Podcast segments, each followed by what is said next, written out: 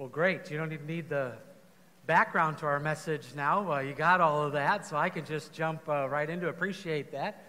Although I, I will say, uh, Jared, weren't you Goliath like a few months ago? So now I'm like, wait a minute, Goliath is being raised from the, I don't get it, but we are on a budget crisis, or not crisis, budget, watching it closely. So if we could recycle the toilet paper, that'd be great. Um, oh, I'm just kidding. I know some of you said, like, hey, you know, Pastor Christopher, it's pajamas day, you know, and you're not in your pajamas. Trust me, you don't want to see that. Uh, it's just TMI. So uh, that's why, you know, hard to focus on the message, trust me. Um, I want to just let you know we're coming off just a great day of ministry yesterday. You know, it began with our men uh, serving people and doing uh, oil changes, uh, and then a beautiful night at uh, Jam Fest. Did you enjoy? Jam Fest. Many of you were here for that.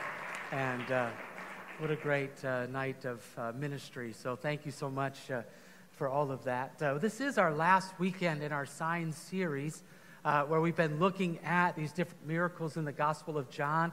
and today is the, the last official of the signs in the raising of, of Lazarus.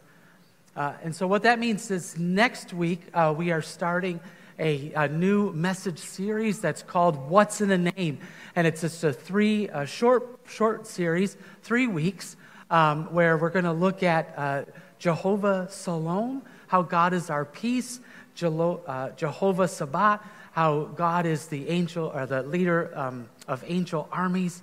And then finally, the week of Thanksgiving, Jehovah Jireh, how he is our provider.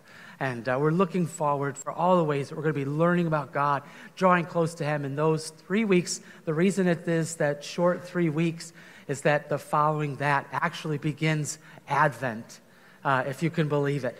Uh, we are, yes, we are getting there. We're making uh, our, our way there. And so, what we wanted to do is to also give you uh, a bit of response uh, to our signs series. And we've been talking about God working in our lives and, and believing Him for doing supernatural things, for doing miracles uh, in, in, our midst. And so, one of the things we're going to do, um, it's probably going to be a little bit more devotional like today, regards to the message. Um, and uh, we're going to just open up the altar and have a ministry time. And so, we're going to have people here. And uh, we would just like, because uh, I want you to be thinking about this but uh, is there something that you, you need prayer for? You know, is it, is it finances? Is it physical healing? Is it a relationship restored? You don't have to go into all the details, but if you would, you know, just take that step of faith and come to the altar uh, and be prayed for.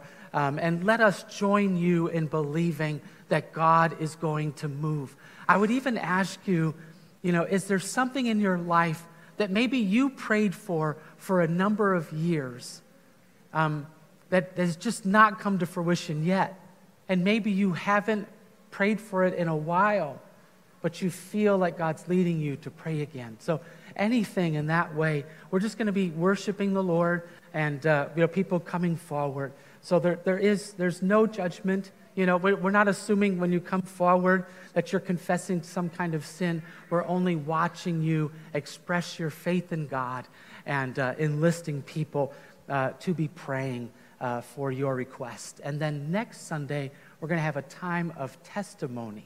Uh, and so if there's something that God has just done, just uniquely blessed you, you know, just, just done something that's just kind of like, oh, wow, you know, God showed up in some kind of way.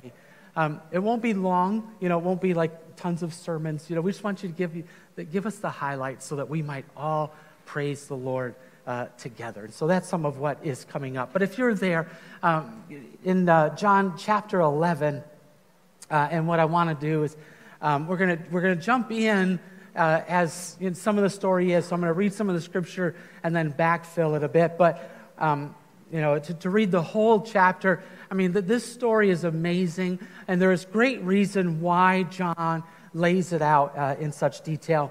We're going to talk about that. We're going to catch it at verse 32, actually. It said, When Mary reached the place where Jesus was and saw him, she fell at his feet and said, Lord, if you had been here, my brother would not have died.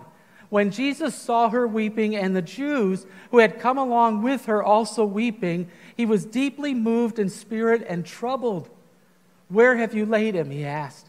Come and see, Lord, they replied. and Jesus wept. Then, verse 36 Then the Jews said, See how he loved him? But some of them said, Could not he who opened the eyes of the blind man have kept this man from dying? And so, what we have here in John chapter 11 is really the climax of all of these signs. They really have been building, haven't they, through the weeks from, uh, you know, turning water into wine, feeding 5,000, you know, healing a man after 38 years, healing a man that was born blind. Uh, and so we're watching all of these uh, kind of, uh, we're watching these miracles build to this one, which will actually be the raising of the dead. Now, it's really, really important that we think about, even for a moment, who Mary, Martha, and Lazarus were. Uh, they were ones who lived in the town of Bethany, which is about two miles outside of Jerusalem on one of the main roads that's going into Jerusalem.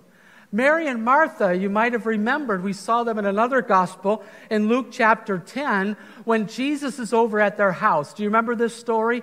I'm not going to read it for you, but you know, Jesus comes into the living room and Martha is fixing all of the food for all the disciples.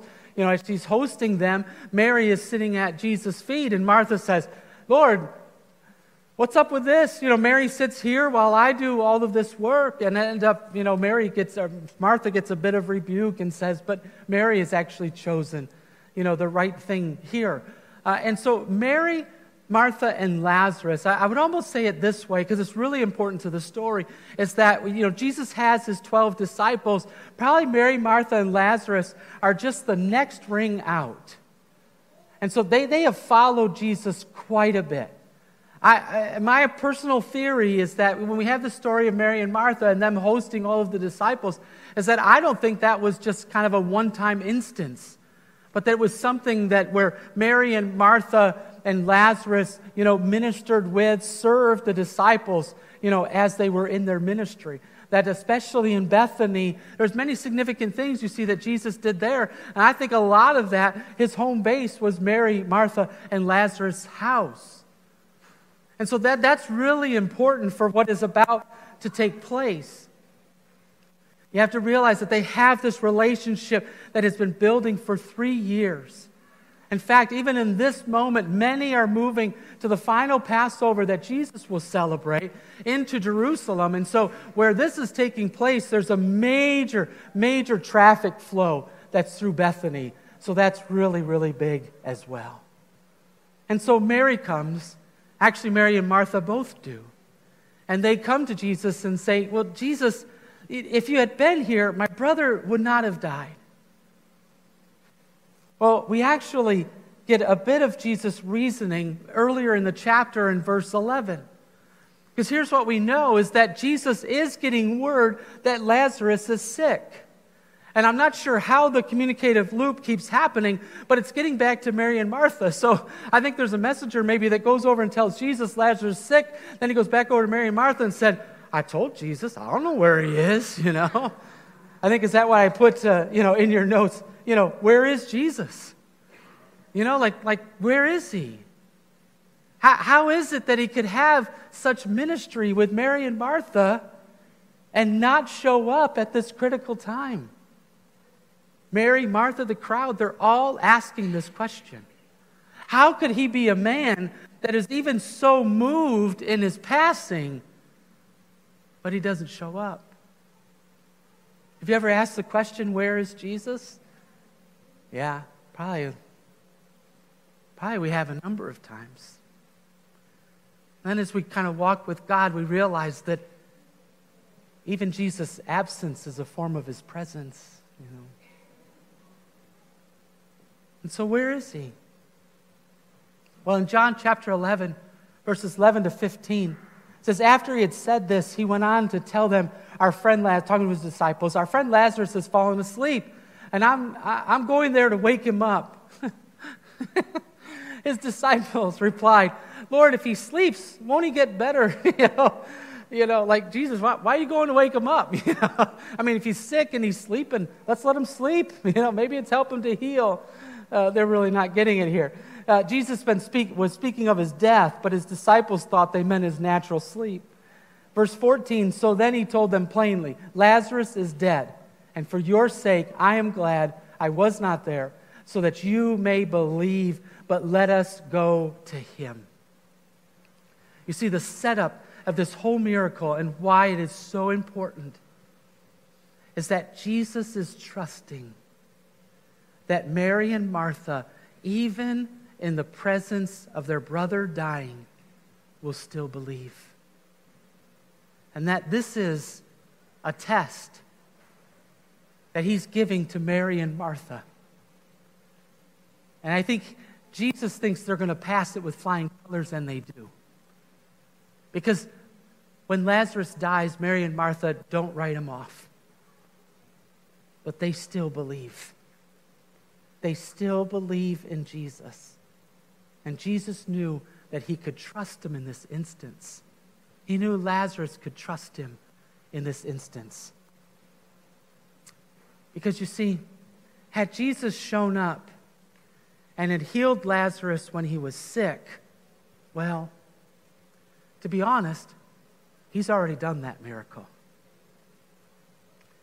But he realizes that Mary, Martha, and Lazarus were the ones through whom he could display his resurrection power. You know, Jesus, there was another instance where he healed a son. And this is a powerful story. I, I, would go read it if you would. That there's a widow who's leading the procession, and her son has passed away. And it says that Jesus just has such um, compassion upon her because he realizes that this widow, all of her health and, and well being is through her son.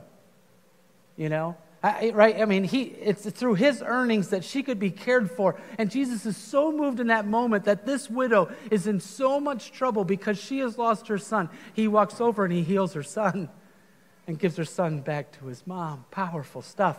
But it was kind of a subtle almost quiet resurrection. This would not be. But this was the instance that Jesus was to display that he has power even over the death, death and the grave. I don't know if you've had one of those instances where you've been wondering where Jesus was. I don't know if you've gone through days like Mary and Martha have gone through that are very, very difficult days. But here's what we know is that these are times and these are moments where God does some of his greatest work in our lives. I so wish, don't you, that our Christian character and our Christian maturity would just be cultivated through wonderful worship experiences, you know. And we could just go from one beautiful worship experience to another beautiful worship experience, and, you know, and we would just get, you know, better and better as Christians. But the truth is, it is when we persevere, it is when we persevere through our questions and through our difficult times that we see that it's through perseverance that character is developed. In 1 Peter 1 6 and 7, it says, in this you greatly rejoice, even though now, for a little while, if necessary, you've been distressed by various trials, so that the proof of your faith, being more precious than gold, which is perishable, even though tested by fire, may be found to result in praise and honor and glory at the revelation of Jesus Christ. Are you willing to go through? To go through a lot so that the glory of God might be displayed in your life. Indeed, that's where Mary and Martha are. Number two in your notes that we might believe. Verse 38 says, Jesus, once more deeply moved, came to the tomb. It was a cave with a stone laid across the entrance. Take away the stone, he said. But Lord, said Martha, the sister of the dead man, by this time, there is a bad order, for he has been in there for four days. Then Jesus said, Did I not tell you that if you believe, you will see the glory of God?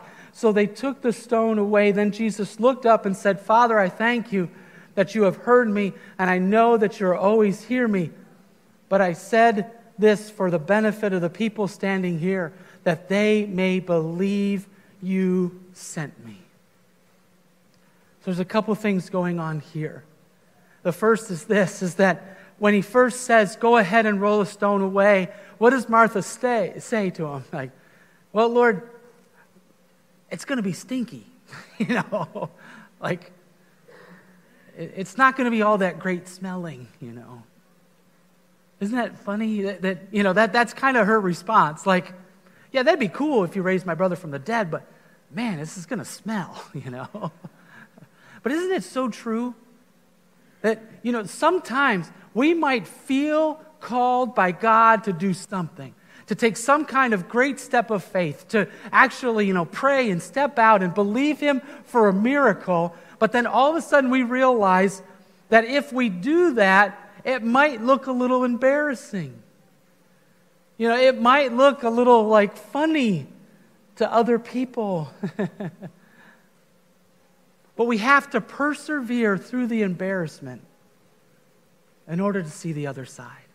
Remember, I told you the story of when we felt called to start a church with no organization, no building, no people, no finances. Remember, I told you, you know, people came to me, took me out for lunch. I appreciated the lunch too. But they just said, you know, Mr. Christopher, like, you, you're not thinking this through.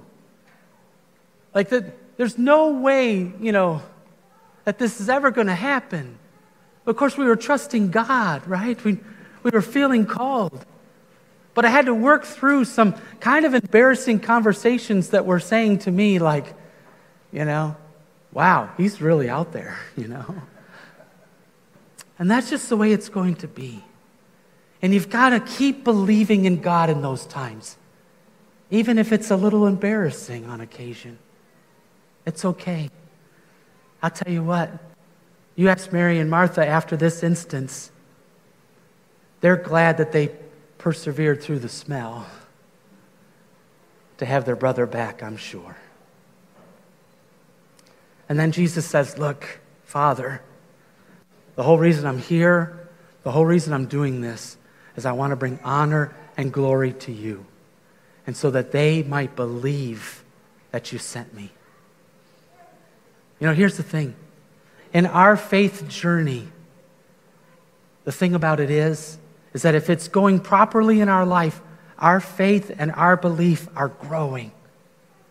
And so this we're walking with the disciples here as they believe from the water turning into wine, as they believe in him feeding 5,000, as they believe him healing a blind man, an official's son, an invalid after 38 years. But now the disciples are ready to believe in a resurrection. And that's what Jesus wants them to know that you can trust and you can have faith in me through all of this. And that's what he's calling us today I don't know where you are in your faith journey, but I encourage you to keep believing and trusting in God and let Him build your faith. Point number three Jesus makes the impossible possible. Verse 43, when he had said this, Jesus called in a loud voice, Lazarus, come out. And the dead man came out. His hands and feet were wrapped in strips of linen and in a cloth around his face. And Jesus said to them, Take off the grave clothes and let him go. I mean, here's what we know, right? In church history, there's two traditions. That is, whether Lazarus became the bishop of Cyprus or a church planter in kind of the area of Europe and of France. So here's what we know is that out of the grave, God had tremendous purposes for Lazarus. Like this is not the end of Lazarus' story. It's not like he lives for another month and then passes, but God uses him mightily in extending the kingdom. The other thing that we can um, see here is that what we know is that this resurrection of Lazarus is a beautiful foreshadowing of the resurrection of Jesus. Because here's what Jesus knows is that in the moment that he will be resurrected, then probably a lot of people will connect the dots and say, well, of course he's been resurrected. That's what he did with Lazarus' life, right? Also, too, I would share that the truth is, is that at one point we were all in grave clothes. We were all in this bondage. And some of us have actually followed Jesus' call and we've stepped out of the grave of our existence without God and we started that relationship with Him. And so I encourage you that if you are someone who feels bound up, you feel heavy from the weight of the world, God is calling you to take off those grave clothes. Or maybe in your life, you did take off those grave clothes at one time. But to be honest, as you kind of journeyed with God, maybe you've put some of those back on. And God is saying, let them go. Walk free. Be unbound in following me. And so we have in Bethany, as the people are streaming through to Jerusalem, this amazing, beautiful miracle of Lazarus being raised from the dead. This is the power of the Savior we serve. Now, what he told Mary and Martha when he came to them, I remember that exchange where he says, Do you believe? Right? I mean, that, Jesus has asked that question a number of times here. Do you believe? To Mary and Martha. And Mary and Martha said, Well, yeah, we, I mean, we believe in the resurrection of the dead. We believe that one day Lazarus will raise again and have eternal life. But here's what Jesus challenged them on. But do you believe that he can live today? So I want to kind of wrap it up with this question, and that is this that you might be here, and it's quite possible that you are trusting Jesus for eternity, that you believe that Jesus one day is going to raise you from the dead and give you the gift of eternal life. And that is so important. But I got to ask do you believe him today? Do you believe that he can touch you today? that he is here for you today? You see, Jesus wants us to trust him for our eternity, but he wants us to trust him each and every day for every part of our lives. Let us pray together. Well, God, as we come to this time service, Lord, we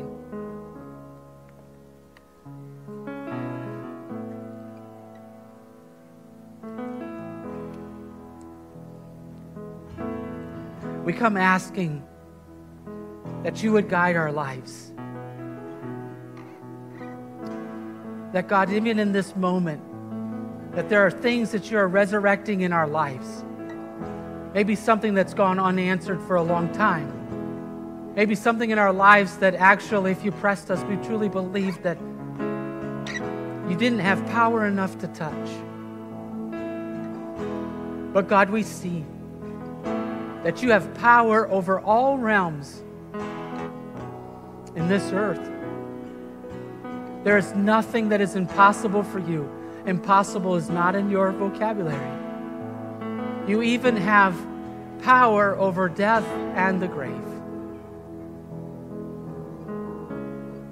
And so, Lord, may you help us to respond. It's in Jesus' precious name we pray.